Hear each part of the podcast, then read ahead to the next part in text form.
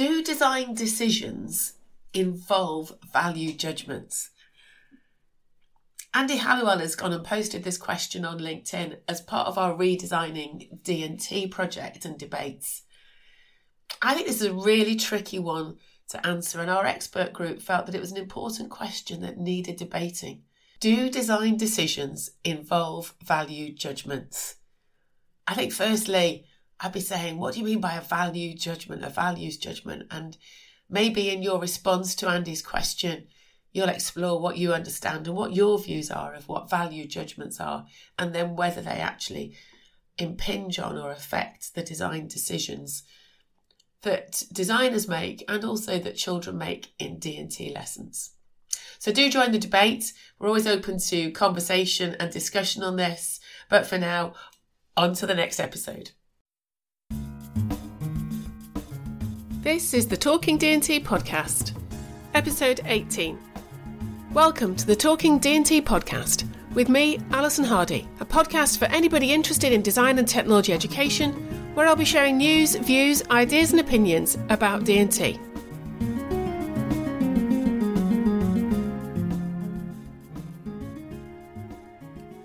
This week's episode is another one in our series about design and technology and knowledge. And it's Eddie Norman again as a guest editor or a guest contributor. And he's thinking about the arguments that have been presented in the past and still ongoing about why design should not be, or rather, as we see it, should be a central part of a general education.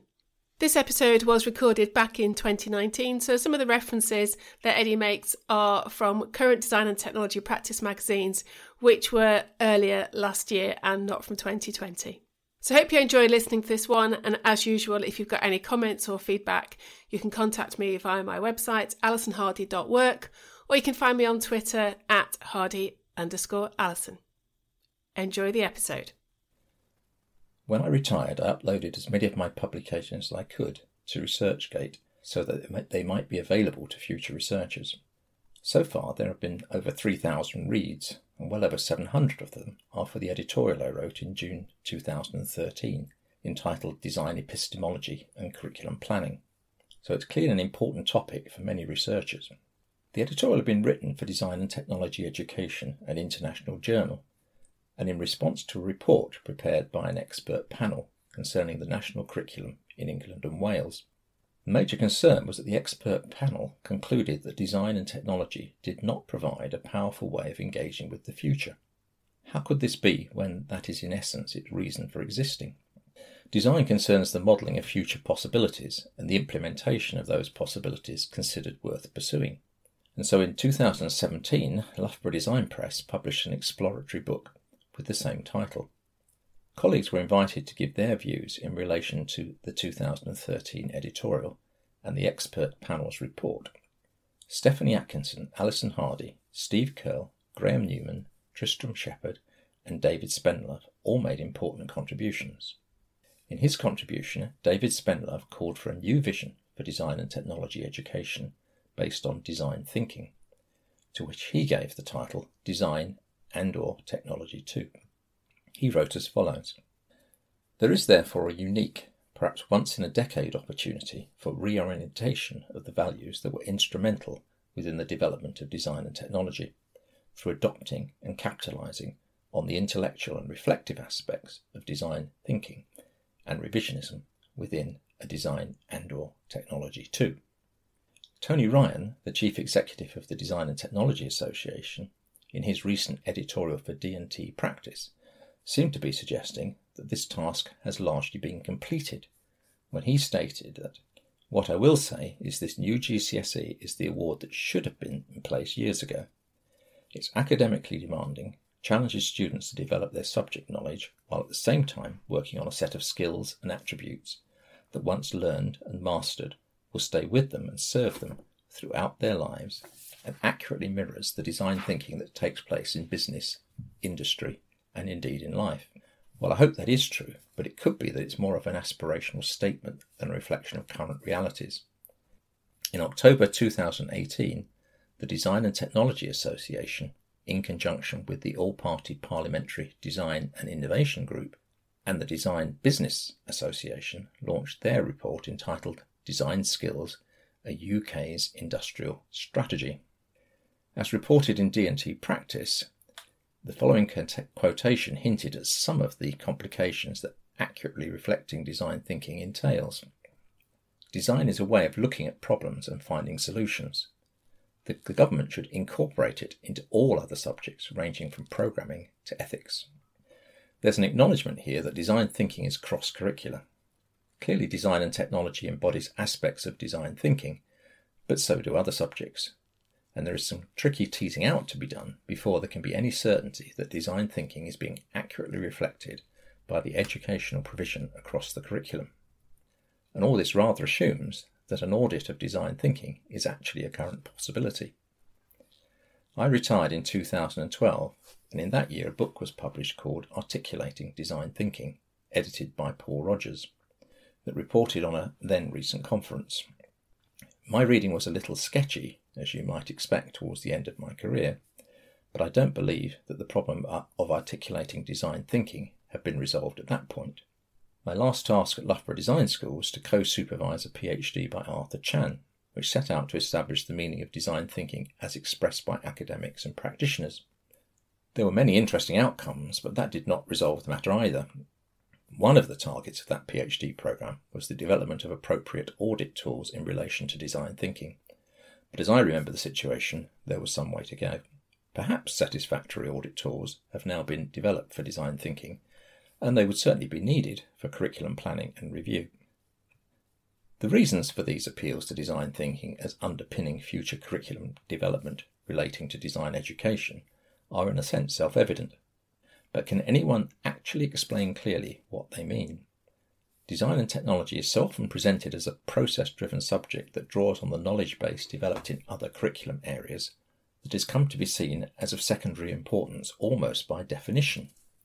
It's hard to complain about the conclusion that the expert panel reached that design and technology should not be part of the core curriculum if its major epistemological focus is repeatedly claimed to be applying what is learnt in other subjects. This all gets a little easier to grapple with if modelling is chosen as the point of departure for analysis, rather than referencing a or the design process or processes. The fundamental role of modelling and its relationships to designing and graphicacy need to be understood. The human capability to create and use mental models to act on the world and imagine future possibilities, to design, was at the heart of Ken Baynes' seminal book, Design Models of Change The Impact of Design Thinking on People's Lives and the Environment. Ensuring its publication was a key reason for the establishment of Loughborough Design Press. The seminars that led to the publication of Ken's book provided the backdrop to the work of the PhD research students who were members of the Design Education Research Group towards the end of my full time academic career. Xenia Danos and Cheng Su Bei were both working on research related to graphicacy, although in very different areas. Xenia's research concerned the development of graphicacy within the school curriculum, and Sue's research concerned the visual communication of technology. Although they are directly related, modelling is a more general and substantial human capability than designing. Models can find expression in a variety of ways, for example, through numeracy, literacy, graphicacy, and articulacy, and they exist in the human mind in forms that researchers are still in the process of understanding. Developing understanding of these matters is key to exploring how design thinking will map onto most, if not all, areas of the curriculum, and not exclusively onto design and technology. They also shed light on ways in which technology can be viewed and represented. Scientists may well view technology as applied science and seek to represent aspects of technology in particular mathematically based symbol systems, but it may not be viewed in the same way by designers. Rene Magritte's painting from the late 1920s, Ceci n'est une pipe, made the point that a representation is not the real thing. But from the modelling perspective, it is what the representation enables that is significant. Visual representation facilitates the imagination and the interaction with visual languages, as Ken Baynes has described. Ken identified three visual languages. Firstly, visual or spatial qualities such as colour, texture, and proportion. Secondly, physical places, things, and communications such as landscapes, clothes, and graphic images. And thirdly, human values and meanings such as beautiful, fashionable, and green. Visual representation also facilitates analysis with the creation of diagrams that can help understanding and establish order. Technical drawings can also help with quantitative analysis, and it's apparent why visual representations are a key aspect of modelling in the context of designing. In fact, the power of visual representations has grown ever greater with the increasing sophistication of data representation that modern information technology has made possible.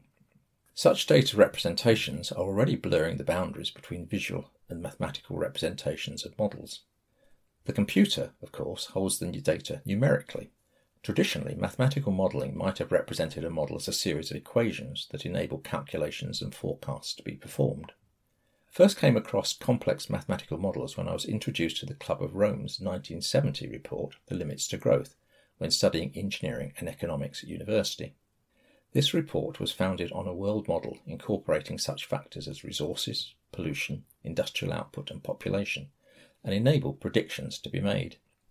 These are well known to have been alarming, uh, but have not had the impacts on behaviours that the report's authors might have hoped for. Nevertheless, the key point here is that the model enabled the predictions to be made and considered. It's not always understood that a product design specification, or PDS, is a model for a design. However, it's useful to think about a PDS in this way. Within a PDS, it's possible to express both the aspirations for design and the constraints on it. Through language, they can be expressed in a way that allows considerable interpretation, or indeed very little, but a numerical value is likely to provide a much more precise requirement. Even if a mood board was included in the specification in order to capture aspects that are difficult to express in words or numbers, for example, colours or styles, I would suggest that the visual representation provides tighter limits on the design than a verbal statement might. So, a model of design in written language can capture user or market requirements without unduly limiting the designer. And this is almost certainly why the creation of a PDS and the use of freehand sketching are common early modelling activities when designing, because they allow the ambiguity that's necessary in order to explore a design task. If this discussion is extended to embrace the concept of technology, then from a design perspective, the form in which technology is presented enables different kinds of exploration through modelling. Hence, in this context, it's important to consider the ways in which technological understanding can be expressed in order to facilitate modelling. I was honoured to be invited to give the John Eggleston Memorial Lecture in 2006, and I included reference to the survey conducted for the Assessment of Performance Unit, or APU, in 1983 concerning the contributions made by UK school subjects to technological understanding. In this survey, technological understanding was analysed within three areas knowledge, skills, and values, and several categories were identified under each of these headings. I remember one delegate saying that she thought it was rubbish the first time she saw it, or something very similar, it was a long time ago. I'm not sure of the methodology that the APU adopted, and I must look back and find out, but crucially, the survey recognised that technological understanding was not confined within a particular subject boundary. The Knowledge, Skills and Values framework was used by the APU in their key document published in 1982 concerning understanding design and technology, which reported the work of the APU Technology Subgroup, chaired by George Hicks. It remains a very interesting read, and its appendix begins to explore the knowledge and skills embodied in an aerial photography project.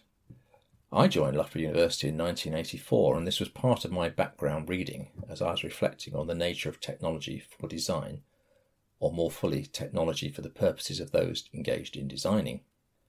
This conceptualization of technology for design was always part of my thinking, and I eventually published a paper in 1998 considering whether it might provide a route towards more generalized positions concerning technology for design.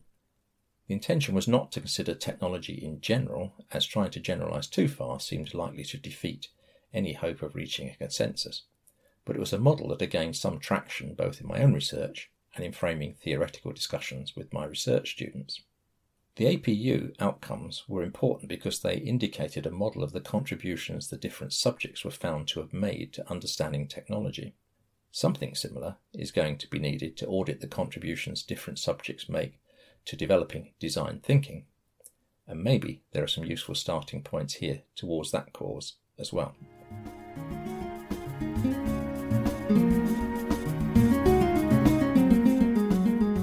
You've been listening to the Talking D&T podcast with me, Alison Hardy.